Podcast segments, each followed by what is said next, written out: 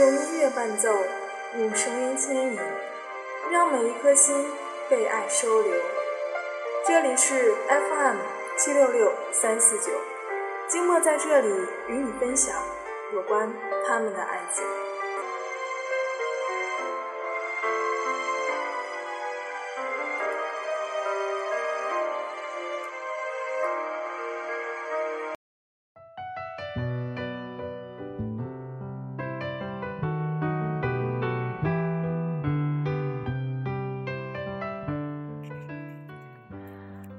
大家好，欢迎大家来收听这新的一期的爱情故事。本期的爱情故事来自米娅，那个陪你闯过水深火热的女孩。在我背后说你男友有事忙是借口，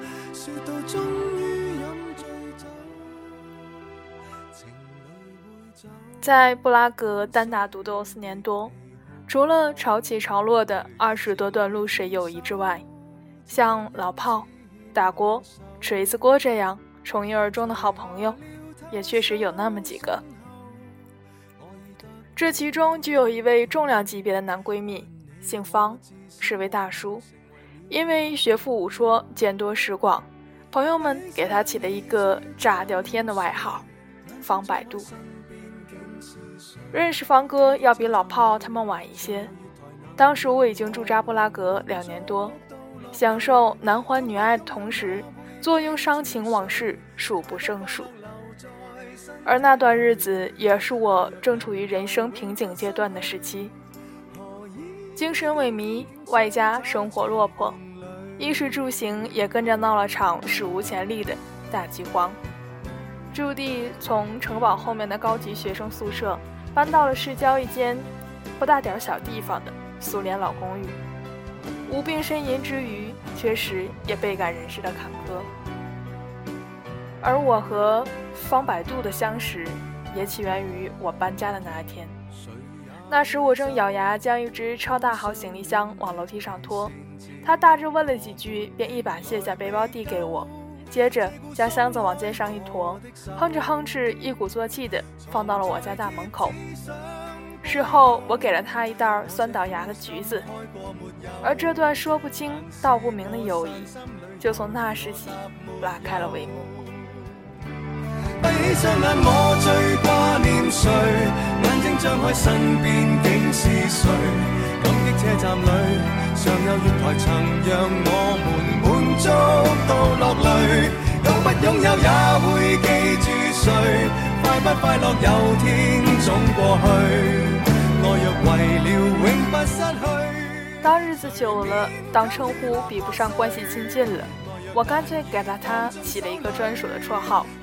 叫做安娜。安娜外表健硕，内心丰富，三十末尾，四十出头，正值人生桃花盛放的时节。原本恩娜的梦想是去非洲大草原开一个小厂，做橡胶拖鞋发家致富奔小康。没想到阴差阳错，被老婆的好闺蜜千里迢迢的拐到了布拉格。百转千回之后，最终落户在一家中国人开的外贸公司管理财务。我刚搬过去的那段时间，恰巧他也过得不怎么好。恩娜当时正和分居国内的老婆闹离婚。两人年轻时叛逆耍酷，做丁克族，如今没有孩子，没有牵绊，外加各天各一方，交流干涸，感情上自然比大多数的夫妻要动荡许多。方嫂一方面希望恩娜守在国外赚大钱，另一方面又抱怨她不能及时陪伴在自己身边。基于此事。一哭二闹三上吊的戏码可是没少上演。安娜最初还没日没夜、不分时差的细心安慰他，大小道理跨越半个地球讲了个遍。可是方嫂执意不听，反复纠结，飞扬跋扈更上一层楼。到头来，安娜也不乐意了。她说：“这世界可真是黑白颠倒啊！当初还不是你闺蜜出的馊主意？如果你们没有背后怂恿撺掇……”又怎么会有今天的我呢？也不是真的是谁对谁错的问题。要说任何一段爱恨情仇的肆意发展，起初可能都是因为期望与在乎。安娜心里明白，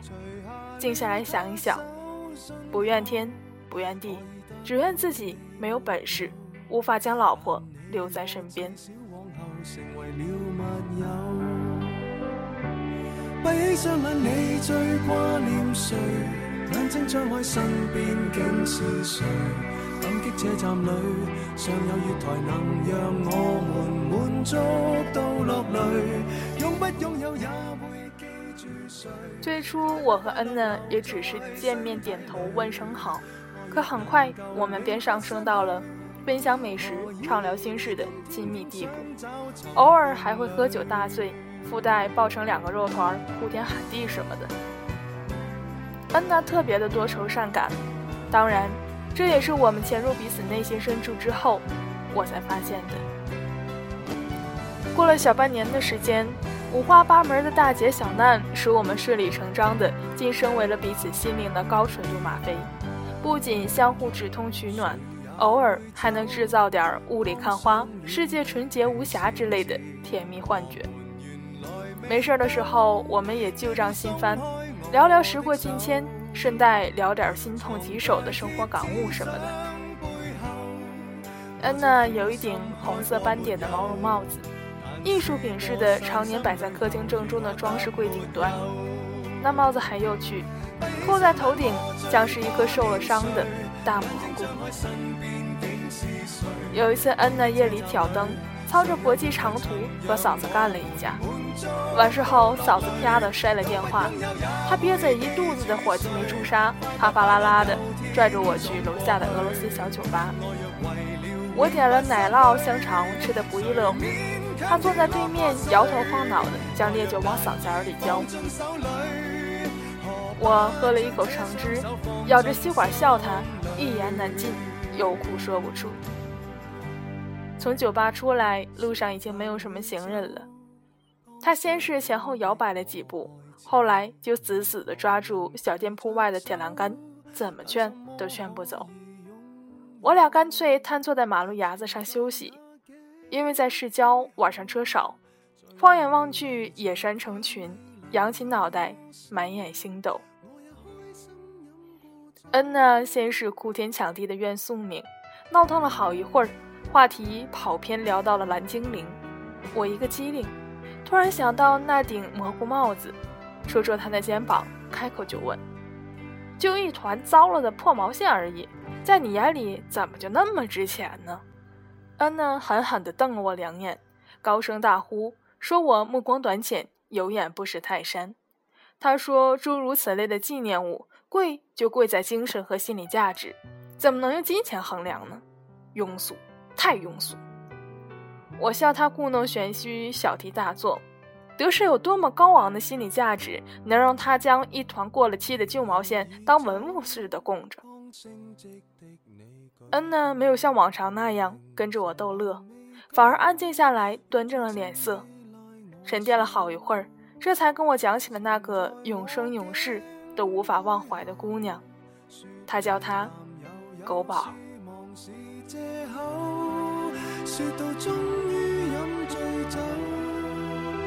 情侣会走，刚失恋的你哭，前来自首，寂寞因此牵我手，除下了他手信后，我已得到你没有，但你我至少往后成为了密友。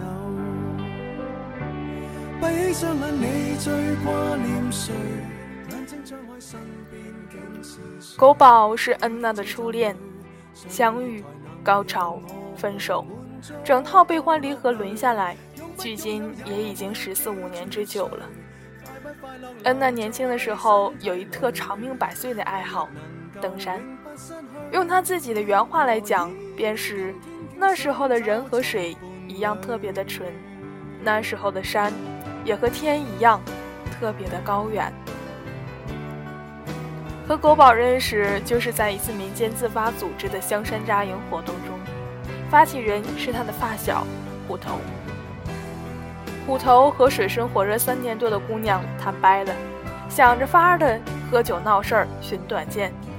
恩呢，总不能看着他不明不白的人间蒸发啊，干脆劝说他不如跟哥们儿一起组织个登山活动，在网上发个帖子，就说登山好，登山妙。不仅能够强身健体，还能增进共产主义男女友谊什么的。运气好点的话，也许有可能在小树林里搭个帐篷过个夜，体会大自然赋予生灵百态的神圣恩惠。虎头也正赶在悲伤绝望的浪头上，想都没想就照着编了。可结果可好，没勾来傻头傻脑的小蜜蜂、小蝴蝶、小姑娘。却引来了天真浪漫的狗宝儿。那时候，狗宝在天津一家国企里做会计，也是趁着年假休息放松身心，和朋友相约来到北京小聚。一半是因为闲下来无趣，外加一半膨胀的好奇心，考虑了一整宿才决心参加这个野外登山小战队。恩娜当时一眼就相中了他。说他个头不高，却小鸟依人，笑起来的样子温婉又洋气，像极了邓丽君。虎头守在一旁，忍不住长吁短叹。他说：“老方，你的情感道路还停留在萌妹期，没发然开窍呢，也没像哥们这样被逼到山穷水尽啊！你哪舒服哪待着去啊！别争，别争，别抢，别跟着瞎凑合，成吗？”安娜跟着连连抱拳，说：“兄弟，咱们这哥俩好了也是二十多年了啊，学生时期的黑锅，哥们也替你背了个遍儿，原谅我吧，这回兄弟铁定是对不住你了。”那时候的恩娜脸皮很薄，泡妞的伎俩一大堆，可通通献给了身边的狐朋狗友们，自己跟女生借块橡皮都会脸红，更别说嬉皮笑脸的前去搭讪了。他不好意思直截了当的冲上去探入打探，只好叫队里一位登山多年的好姐们儿帮忙要了狗宝的电话号码。拿到电话号码的那一刻，耳边传来了刷刷刷的声响，那是他心里的小红花不约而同般争相绽放的声音。不久后的一个星期四，正巧赶上了荷尔蒙爆棚，恩的心血来潮，请假坐车去了天津。忐忐忑忑了一整路，走出出站口，才拨通那串早已烂熟于心的号码。电话接通了大半天，他短暂的自我报名后，就变得结结巴巴，说不出一句完整的话。呼吸声是浪打浪，一浪更比一浪强。善良的姑娘以为他出了什么事儿，心急火燎了问了好多遍：“你到底怎么了？”恩娜哼哼哈哈好久，好不容易憋出了一个蹩脚十足的理由。恩娜说：“那个，我我来天津办事儿，人太多，钱包被偷了，现在身无分文，寸步难行。嗯，你能不能过来支援我一下？”姑娘总不能见死不救吧？先是问清楚了地点，又安慰说：“你别着急，路上堵车，你可能得耐心等一等。”说完，便哐当一声挂断了电话，拦了辆出租车就去了。那是他们的第一次单独见面。恩德说，他当时紧张的跟吃了摇头丸似的，心脏突突突突突的跳，搞得五脏六腑都快跟着奔涌而出了。为了抚平内心的忐忑，他买了瓶颜色鲜亮的橘子汽水，靠在铁栏杆上抽烟。看人群深处风起云涌，脑中幻想着姑娘出现的模样。就在安娜被幸福的大猩猩砸得天花乱坠之时，狗宝一袭青色长裙出现在了不远处的十字路口。姑娘二十出头，从内到外一副生机勃勃的样子，正逢人间四月天，举手投足都是诗。安娜觉得她特别的美。那种美简单而直接。狗宝咧嘴一笑，恩娜的世界都为之倾倒。恩娜从头到脚盯着人家看了一遍又一遍，可还没等看够，狗宝便挪了挪身子，温柔开口：“这么晚了，你还没吃饭吧？”恩娜还没缓过劲儿，就立刻被他这副善解人意的模样迷得晕头转向了。没来得及回答，姑娘抢先一句：“那走吧，来我家。你也真是赶得巧，我今天正好要做打卤面呢。”狗宝在城南租了一间小公寓，加上阳台，总共也就四十五平方米。客厅连着卧室，餐桌勉强卡在厨房一角。那顿清汤寡面的烛光打卤面，便是这段声色爱情的开端。恩娜满怀期待，终究梦想成真。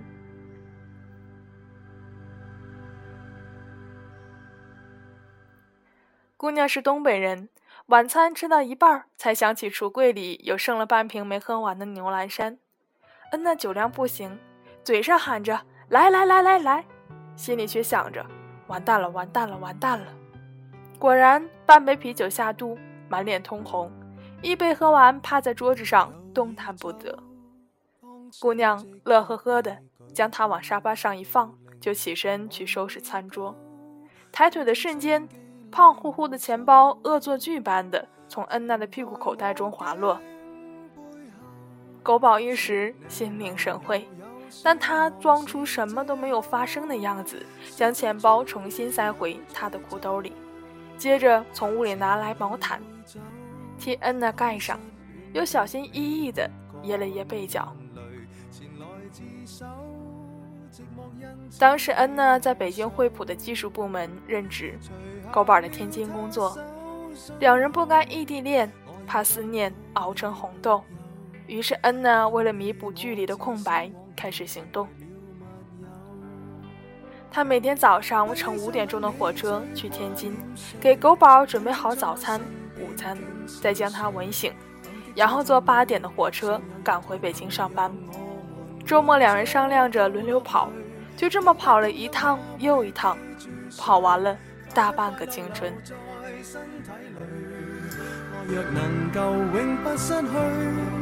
何以你今天竟想找寻伴侣？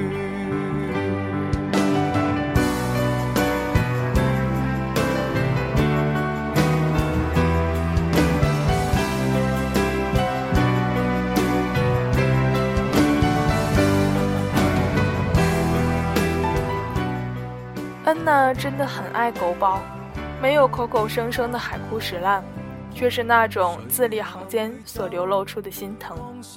她说那份甘心情愿的付出，并非没有原因，只因为狗宝是在她一无所有的时候，陪她闯过水深火热的姑娘。那一年的情人节是恩娜一手操办的，前戏是蛋糕店里的甜品早茶。外加一支枯萎到只剩七成新的玫瑰花。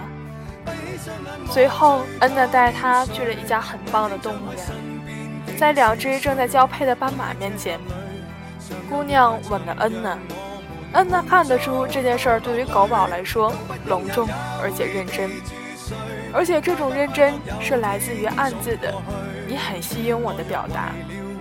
至少撇开一切。他是不由自主的，但是恩娜还是满心欢喜的。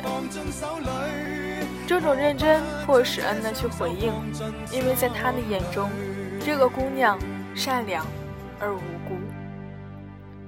后来恩娜对我说，每当和姑娘接吻的时候，她都能够尝到自己的味道，这让整个世界看起来甜美了许多。恩娜送了狗宝一圈儿。圈成羽毛形状的玫瑰金戒指，那是他从街边的银器店买回来的，说是情人节的礼物，当做提前的生日礼物也行，反正赶早赶晚都是爱，没有差别。那戒指很轻，是镀金，就像他的吻，薄如羽翼。狗宝将它套在无名指上，做出海誓山盟、生死与共的样子。恩娜在一旁呵呵的笑，说：“戴上我的戒指，今生今世就是我的人了。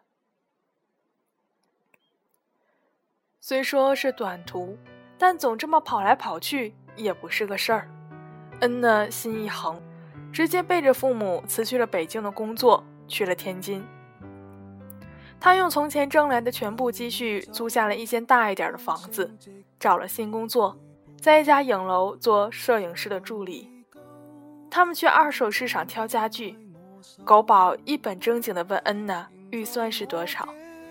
恩娜说没有上限。不够了，我向哥们借。只要你喜欢，咱随便挑。狗宝听完便蹦蹦跳跳的精挑细选起来。但是他明明喜欢那套黄花梨的桌椅，却偏偏说自己看中了一旁的铁艺。明明他的目光在雕了花的原木茶几上停留了很久，最终却伸手指了指背后的那套蓝玻璃。恩娜很诧异，这搭配看起来完全四不像。她挺着肚子调侃说：“你的审美还真是鬼斧神工，出其不意哈。”但恩娜再仔细一看，才发现，姑娘心仪的全部都是同类之中最便宜的物品。恩娜说：“你别光看价钱呢，先看看自己喜不喜欢啊。”虽然咱是过渡期，但也没有必要太寒酸，不是？不要担心，哥付得起。而狗宝一口咬定，选中了的都是自己喜欢的。鬼斧神工怎么了？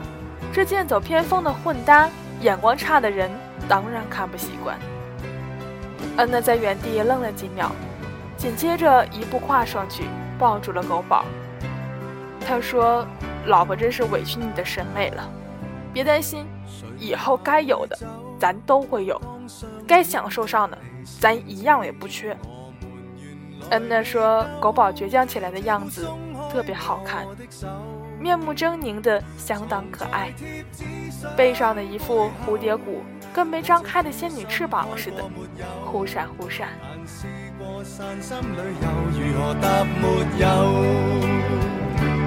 闭起双眼，我最挂念谁？眼睛张开，身边竟是谁？感激车站里，尚有月台曾让我们满足到落。恩娜年轻那会儿打扮挺前卫的，哈韩哈日哈欧美，时不时还烫个裤头，穿条花裤衩什么的。有次闲来无事翻一本日本杂志，不经意间翻到了那顶红白相间的蘑菇帽子，喜欢到不行。看了一遍又一遍，到最后那页书都快给他翻烂了。狗宝看他这般迷恋，偷偷存了两个月的午饭钱，托在日本的留学的朋友给买了一顶原版的。漂洋过海两个多月，帽子好不容易在恩娜生日那天准确无误的飘到了他的手中。当时恩娜捧着那顶帽子，高呼万岁，跟打了激素的小鸡似的。上下左右来回扑腾，房子都快给他撑炸了。狗宝就站在灶台前，一边煮面，一边呵呵笑。他学着恩娜当初的语气，张口就道：“只要你喜欢就好，别担心，姐付得起。”狗宝的家庭也算得上小康阶层，打小没经历过什么大风大浪，眼中的世界自然一马平川。以至于面临死亡，也全然没有任何关于恐惧的概念。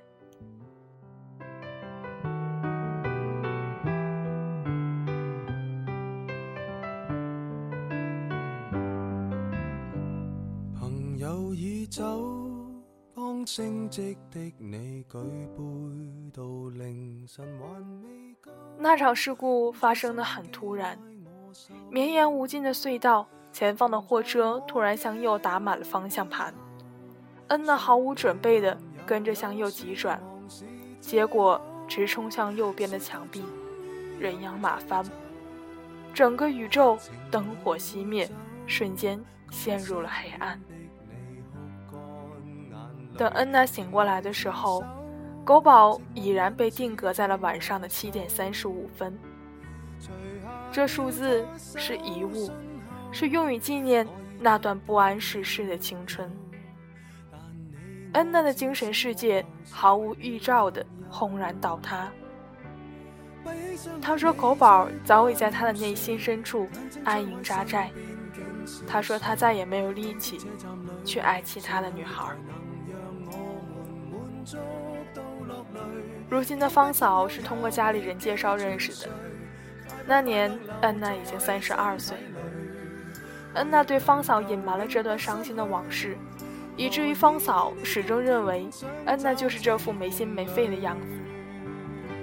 恩娜说：“你要的一切，我都会尽全力给你。”两个人相守一生，真的实属不易。方嫂说：“好啊，那咱们就携手共创美好生活，走欧洲，赚钞票。”安娜按他的意思照做了，没想到这一去，便是不知尽头，遥遥无期。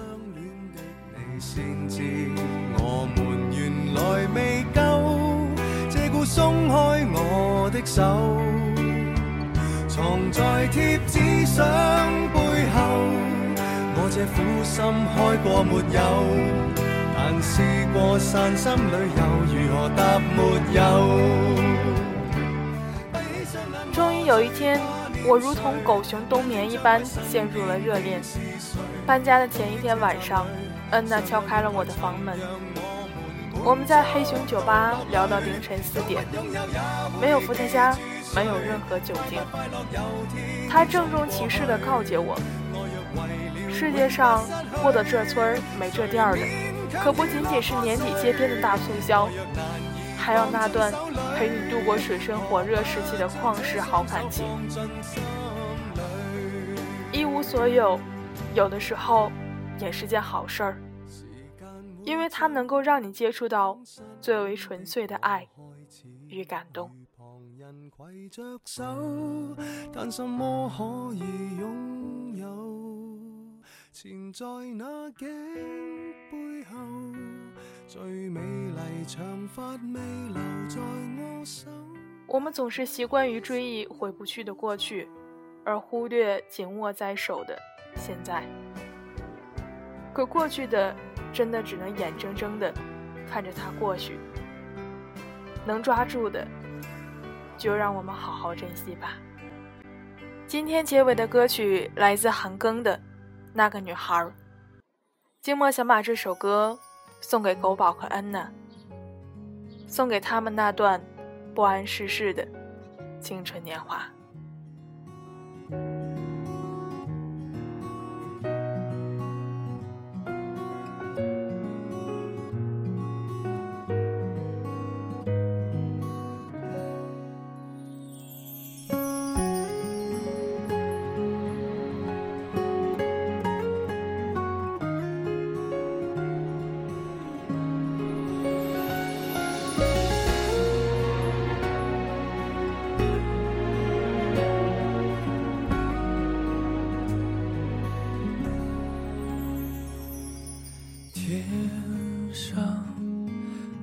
星星，小地上的人们，总是忙碌，总是错过最美丽的缘分。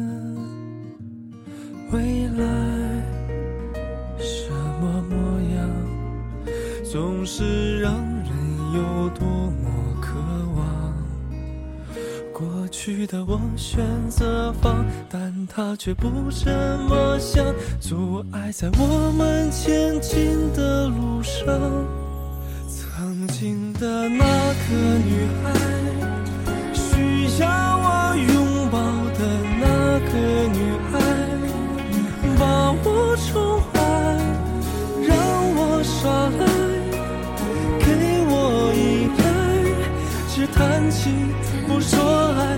安静被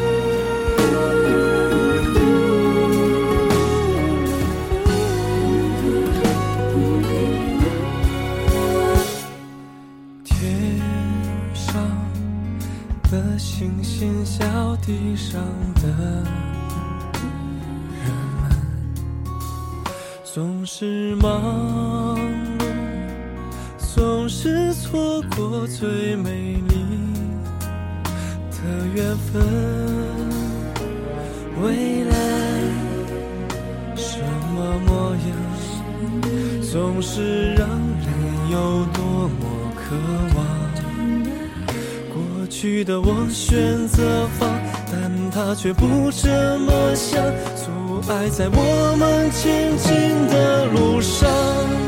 现在的那个女孩，需要我拥抱的那个女孩，把她宠坏，让她耍赖，给她依赖。我弹琴也说爱，安静被我